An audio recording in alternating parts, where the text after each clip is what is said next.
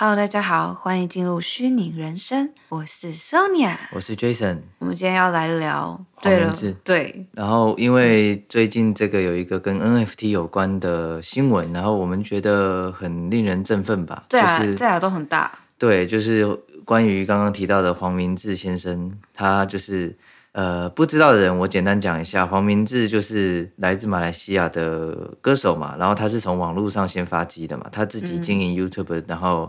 呃，创作了很多就是很搞怪又很有创意的歌.然后他也很喜欢挑战政权，就是说他喜欢创作一些敏感的东西。那我相信最近有一首歌，就是让他的名声又更有名了，就是《玻璃心》。嗯，对，那这一首就是大家也也知道，就是很多很多地方都是跟那种你知道，跟跟中国的呀，跟他们政府的一些事情啊。有一些双关，其实歌里面是没讲死的，然后反倒是那个，是每一句都很明显哦。但是，但是我意思是说，这种话你可以这样解读，也可以，也可以别有别的解读。但说实话，我第一次听，我我只觉得好少女，我没有想那么多哎。哦，真的假的？真的。然后就后来，后来看新闻说，哦，原来这首歌就是后来仔细看 MV，然后仔细听他们说的歌词，然后才吓到说，哇哦，很勇敢。哦，我一直一直都有听他的歌，所以其实。都知道说他的歌曲通常都有一些隐身含义之类的。嗯。我们其实很早就在注意他了。最一开始是你介绍我那个 Anti 嘛，那首歌。一开始是那首 Anti，你可能有印象是 Anti 对了，然后。然后还有一个是 MV 拍的很像鬼的那个是我最爱的，那个是他第一首红的，就是叫做泰国情歌吧？怎么唱哦？什么帅帅帅妈妈的女孩？哦，你是我心中最帅妈妈的女孩。对对对，反正呢，就是他的特色是他会每一首歌基本上会选一个国家的特色，嗯哼，然后会把这个国家某一个文化放很大。像他有一次歌也也很红，就是介绍日本文化的。哦，对对，他是跟我们的那个，对，他就结合了上一期怎么唱哈，Tokyo Bone 吧，Tokyo Bone，哎，他就？噔噔噔噔，就是马古多乌纳鲁多，就是他会故意，噔噔噔噔对对对，噔噔噔他这首歌就是故意把日本日式英语，就是说日本人喜欢用这种很多音节的方式来念英文嘛，然后。口音很重，不是一个，就是大家自己觉得自己啊，自己英文口音好重，什么台湾腔的英文啊，那都会有一点不好意思。但是他反而把这个放大去做，然后等于也传递了日本文化到到更多地方这样子。嗯、那那但是我们重点其实不是聊他本身，哦、我们重点是要聊的是他最近的一件事，就是等一下，我可以再说一个吗？还有一件事情是他非常爱狗，嗯、所以我从以前就是先喜欢他的歌，然后再加上他。他当然关注很多社会议题，嗯，但尤其是狗的这一部分，那一件事情让我更喜欢他，嗯。然后最近这件事情，我觉得他最近对最近就是说他、嗯、呃做了玻璃心，然后很很红，这首歌很成功嘛。然后呢，大家都还在讨论那些，又在讨论那些两岸的事情的时候，他就突然宣布说，他要把一些歌限量的去用 NFT 贩卖，嗯、然后他是用 OpenSea 这个平台。是目前呃来说比较常见的一个平台，然后呢，买 NFT 或者是就是创 NFT 的话，对对对。那然后这种还有一个大家新闻很爱写的重点标题，就是提到说哦，他在短短的几个小时，可能三个小时左右吧，他就因为这个用 NFT 卖他的歌这件事，就帮他赚了大概两千五百万台币。嗯，对，大家都看到了，就是这些加密货币。还有 NFT 的这种这种暴富的威力，因为很多新闻就说他瞬间就成为富翁这样子。嗯、那但是我我们想要探讨的重点不是这个什么暴富发家致富的事情，而是说为什么有越来越多的呃，不管是艺人还是一些公司企业一些知名人物吧，他们都投身到 NFT，包括年轻一代很多喜欢的 BTS。嗯对，就他们的经纪公司也、嗯、也选择跟一间 NFT 公司进行这种就是互相投资的一个动作，就是持有对方的股份这个动作。嗯、所以意思很明显，就是说他们即将未来有更多深入的合作。所以就是 BTS 也很可能会有 NFT 的这些商品。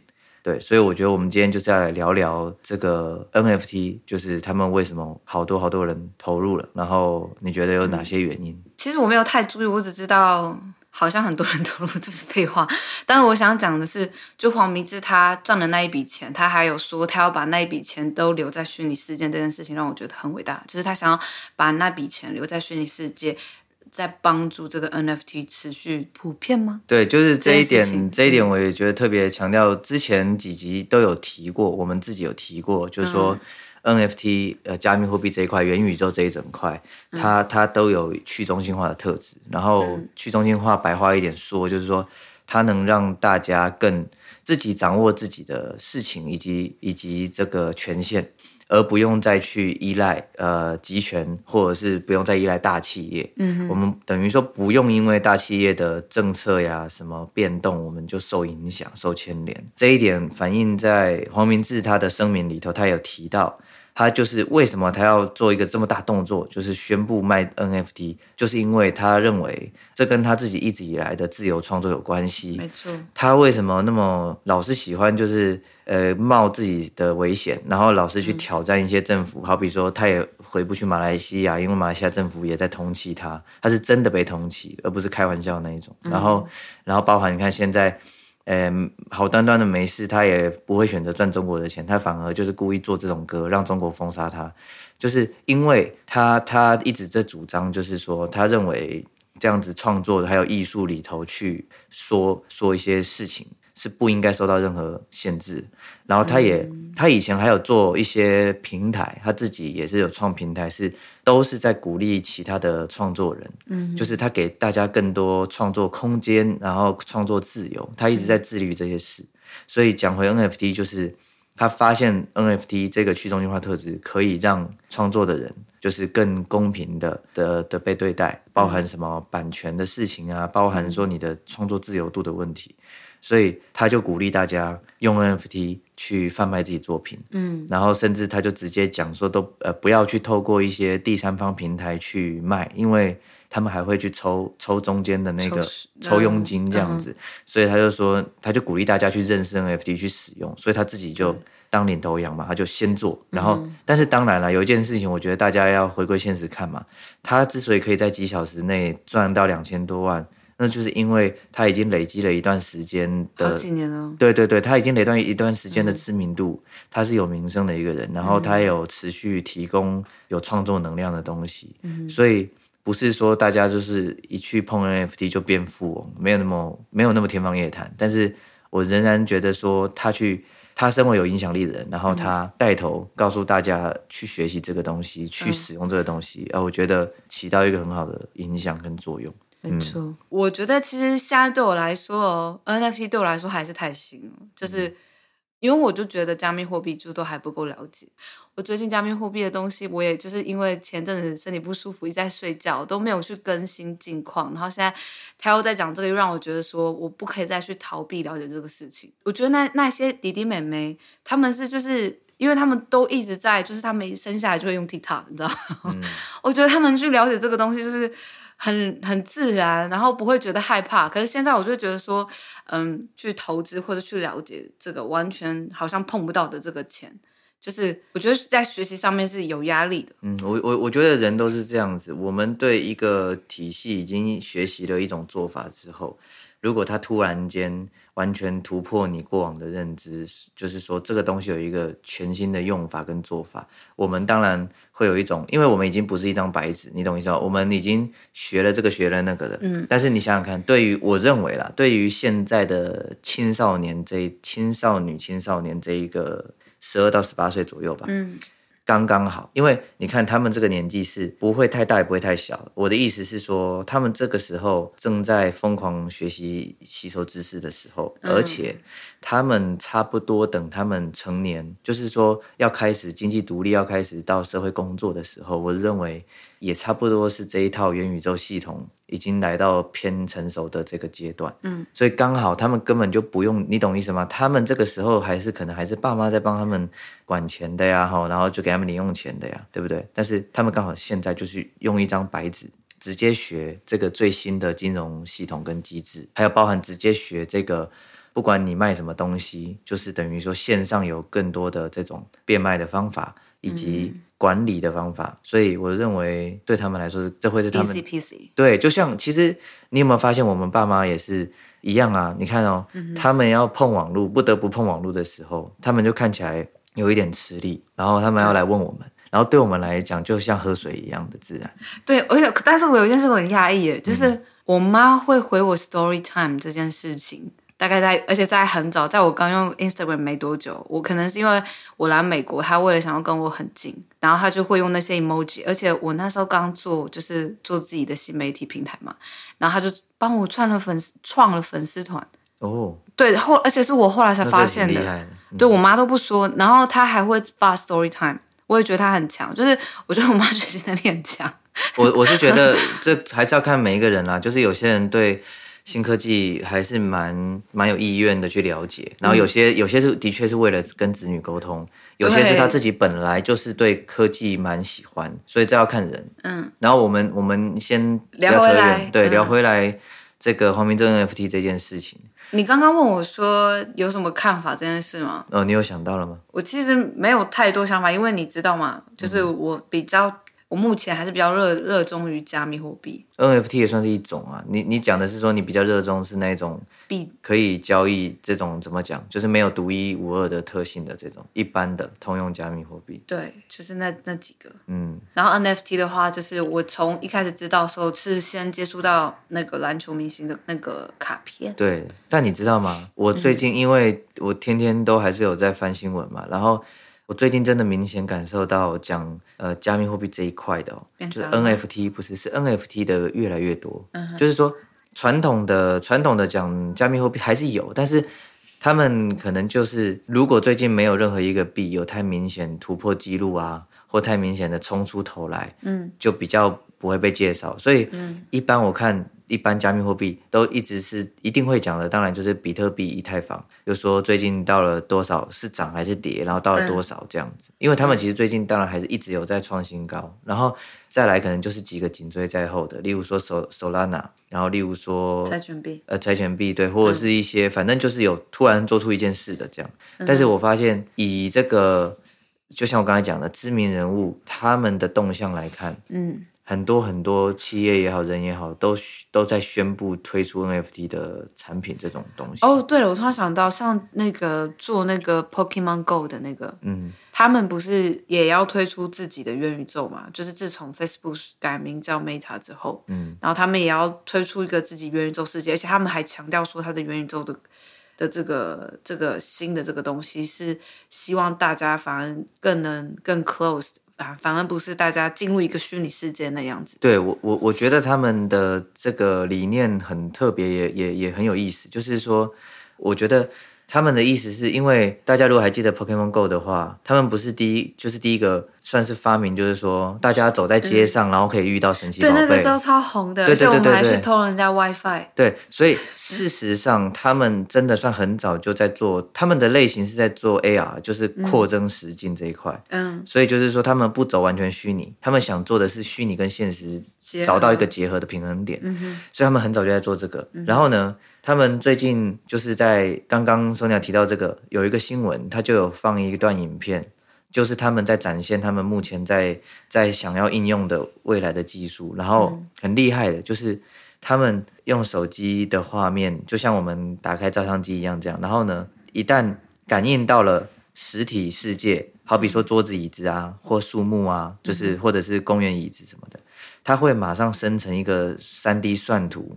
去系统会知道说哪里有障碍物，嗯、然后接着你在你在游戏里头丢一个球啊之类的，它是真的会很准确的，就是你假设丢了砸到桌角，它就会它就会完全算准它可能会反弹的高度啊角度啊，然后就看起来很真实。嗯、所以我认为他们这个理念刚好可以做一个补补的一个缺，就是有些人就是害怕虚拟世界，这个其实我自己也提过嘛，说虚拟世界让人的距离越来越远。诶，没想到他突破了这个，算是一个盲点嘛？你说让大家都会走出门吗？就是、对他，他一样是利用虚拟世界的开发技术，但是他想开发的方向是，还是让大家反而是更聚在一起。嗯哼，就像当时 Pokemon Go 那一那一阵狂热期，对，大家都在外面，大家在那个什么 公公园啊，一堆，因为公园很多怪可以抓，然后就一堆人突然间在公园，就很好笑。对，但是。但我觉得连我都玩那那种游戏，我通常不太会被吸引的。对对对，但我觉得说，虽然它确实表面上有让大家跑出来，然后让大家聚在一起，但是大家还是 focus 在自己的手机啦。说实在，你不认识的人，你也是。但是我相信，也有人因为这样子结缘，交了朋友，有可能。嗯，其实我觉得怎么说，就是我知道他想打的这个理念是很好的，但是其实我不知道，我觉得在另外一种角度来说，我觉得虚拟世界如果元宇宙这个世界如果成了的话，我觉得反而会更 close，而且你会跟网友更好。但是我一说你，你一直在利用虚拟的工具跟他好啊，就是他的意思是这样不够吗？我觉得也不是不够，我我觉得每个人每个人观点，就是他可能认为，如果今天我跟你的见面完全完全存在于虚拟空间里，就是说我跟你声音、长相、画面全都是全都是数位做出来的，我们在一个数位聊天室里聊天，两个人用彼此的那个就是自己选的外观去见面，他可能认为这样子有点。呃，虚拟过头，所以说他一直试着在构建构的是现实世界中的一些虚拟应用，这样子，他想要让大家有这样的互动，然后戴上一个 AR 眼镜之后，你就可以把一些虚拟的物件或什么什么的跟人进行互动啊、交换啊，然后游戏啊等等等等。我自己本人会觉得说，如果假设说我不知道你这个人长什么样，我比较敢说出我心里的话，然后反而会跟你反而更好。嗯，我我觉得你讲到一个细节，这是一种细节，嗯、然后我觉得你你完全讲中，其实比较好。呃，我我觉得那你讲中了一部分人心声，有有些人他有些事，就像你讲，有些事他反而还想、嗯、比较想找不认识的人聊，所以我刚刚心里就有个想法，我其实是觉得全虚拟的。跟这种虚实结合的，我们人都需要。这就像我我我一直有想说，哎，新媒体，你看有多少种形式？我们现在聊的广播是一种形式，YouTube 是要影音的，是要用看的，还要用听的，是一种形式，对不对？嗯。然后也有一种形式是纯粹是文字或图片比较静态的。嗯。我也是认为他们都能够存在跟发展，就是因为人有不同的需求。没错。像像你看，例如说我在公车上面摇摇晃晃的，我看东西会头晕。这种时候，我可能听 podcast 就好了，它可以让我专注的听，或利用空空闲时间听。嗯，而且有些地方，呃，反过来是你不能听东西，但是你能看，那这时候图跟文很好。为什么？因为它是它是安静，它不会发出声音的。所以我觉得一样，在这个叫什么，就是这个元宇宙里头的发展，嗯，以后一定是每一个地方都各有各有一个怎么讲板块，然后去提供这个板块才能提供的需求。所以就有点像你讲的。你讲的就是在指全虚拟的平台界面呢，嗯，它比较能够呃鼓励或者说给那些完全不认识的人交流。那有些人就喜欢跟不认识的人交流，或有些事就喜欢跟不认识的人去讲，对不对？嗯。那但是我认为现实的那个那个什么虚拟互动，它应该也是有存在的必要性，你懂吗？就是可能要不同情况下有不同的需要，所以我是觉得，反正我是一直都很乐观，我就是觉得看到那么多不同企业。他们努力钻研特定的一块，就就挺好的，你懂吗？我觉得这样就是整个元宇宙的那个多方向发展嘛都都有快速提升。你要总结一下 NFT 的事情？除了刚刚黄明志这个大动作之外，然后刚刚也提到 BTS 嘛，我相信很多人可能是 BTS 的粉丝之类的，所以这个这个也是一个很大的举动。BTS 的影响力很大的嘛。对，真的，你知道吗？对对对，我我本来我知道他在美国很红，麦当劳还出现他自己的系列。对。然后我最近就是有在玩 TikTok，我发现 Oh my God，那些人真的是很疯狂哎，超疯狂的。我我反正我怎么刷都是韩国，而且最近就是还有一个说法，就是去年大家还觉得亚洲是病毒，然后今年因为那个上汽，然后因为那个 Squid Game，亚洲变成大家的就是喜爱之物，你知道吗？嗯。一堆人在说这个。然后现在只要就是还有还有这种 dating app，就是明明是明明是在教语言的哦，说如果你想学韩文的话，可以用这个 app。就它的广告模式是你可以交到韩国男朋友，嗯，就很莫名其妙。然后我就 想说不太 over。对，好，没事，你继续。哦，好，我讲回来，反正就是除了刚刚提到这些很比较知名的人他有动作之外，其实。也有很很 local 的市场的，也有做出动作。例如说，台湾的大家的话，你们应该知道霹雳，就是霹雳布袋戏这个霹雳。然后没想到说，连这么走传统文化的公司，他们也是很创新的去贩卖 NFT。他就把他们家的这个布袋戏偶，然后可以做成一个一个的 NFT 去贩卖他们的 IP。所以我认为上上下下传统跟新公司都都有人在注重这一块，然后也试着在这一块里面，就是其实我觉得大家现在都还在实验阶段，说实话，因为现在大家都呃新东西。还才刚研发，所以很多技术都还没成熟。嗯，然后很多的虚拟世界里头的道路的都还在开发。它未来确实能够解决我们很多很多现在的问题，所以我觉得大家就是，就算当当一个观众也没关系，就是去了解这个最新的情况。呃，就算你自己用不上，你可能跟你以后的晚辈们，你自己的。儿子、女儿，甚至子孙们，就是你都有可能，你都你都必须去知道，因为他们可能以后是对这个东西，对他们来说就像喝水一样。现在的弟弟妹妹们，嗯，就是二十出头的、十九、二十的，其实他们都有在关注跟加密货币。很明显，真的就是你刷一刷，你都会知道他们有在关注这个，但我不知道他们买多少。然后，但是他们是有在关注的。你讲的已经能买的人，那有一定已经有一定的年纪了。我以为你说弟弟妹妹是很年轻。我觉得他们应该就是多多少少会放一点吧。如果是我，我一定会放。没有，我觉我觉得如果还是小小孩的话，二十岁不小嘞。那那你对啊，你看吧，你讲的是年纪很大的了。我说的是十二到十八。哦，十二到十八。十二到十八，我是说他们也许会从游戏的角度去去放去认识这些东西。嗯、他们发现这游戏，十八岁也有可能很多，就是弟弟妹妹就十八岁都在都在做自己的新媒体。嗯，我觉得这就像我们其实就像我们小时候玩游戏要买点数卡。嗯要储要储值才能玩，那对他们来说，现在点数卡就是 NFT，就这种感觉。啊、他说啊，我我觉得这游戏好好玩哦，然后发现说，哎，好像要要存什么钱的嘛，然后就吵着跟爸爸妈妈要嘛，然后可能爸妈就必须了解怎么怎么买 NFT，就是就是这样啊。嗯、我觉得其实也没有什么变化，是怎么讲，这个形式变虚拟化了，但是。我们还是会玩游戏，我们还是会会碰钱嘛，我们还是得懂这些东西，所以对我我觉得我觉得差不多啊，今天讲的也差不多啦。Yeah, that's a wrap。嗯，那我们今天就先讲到这，嗯、我们下期再见哦。好，拜拜。拜拜。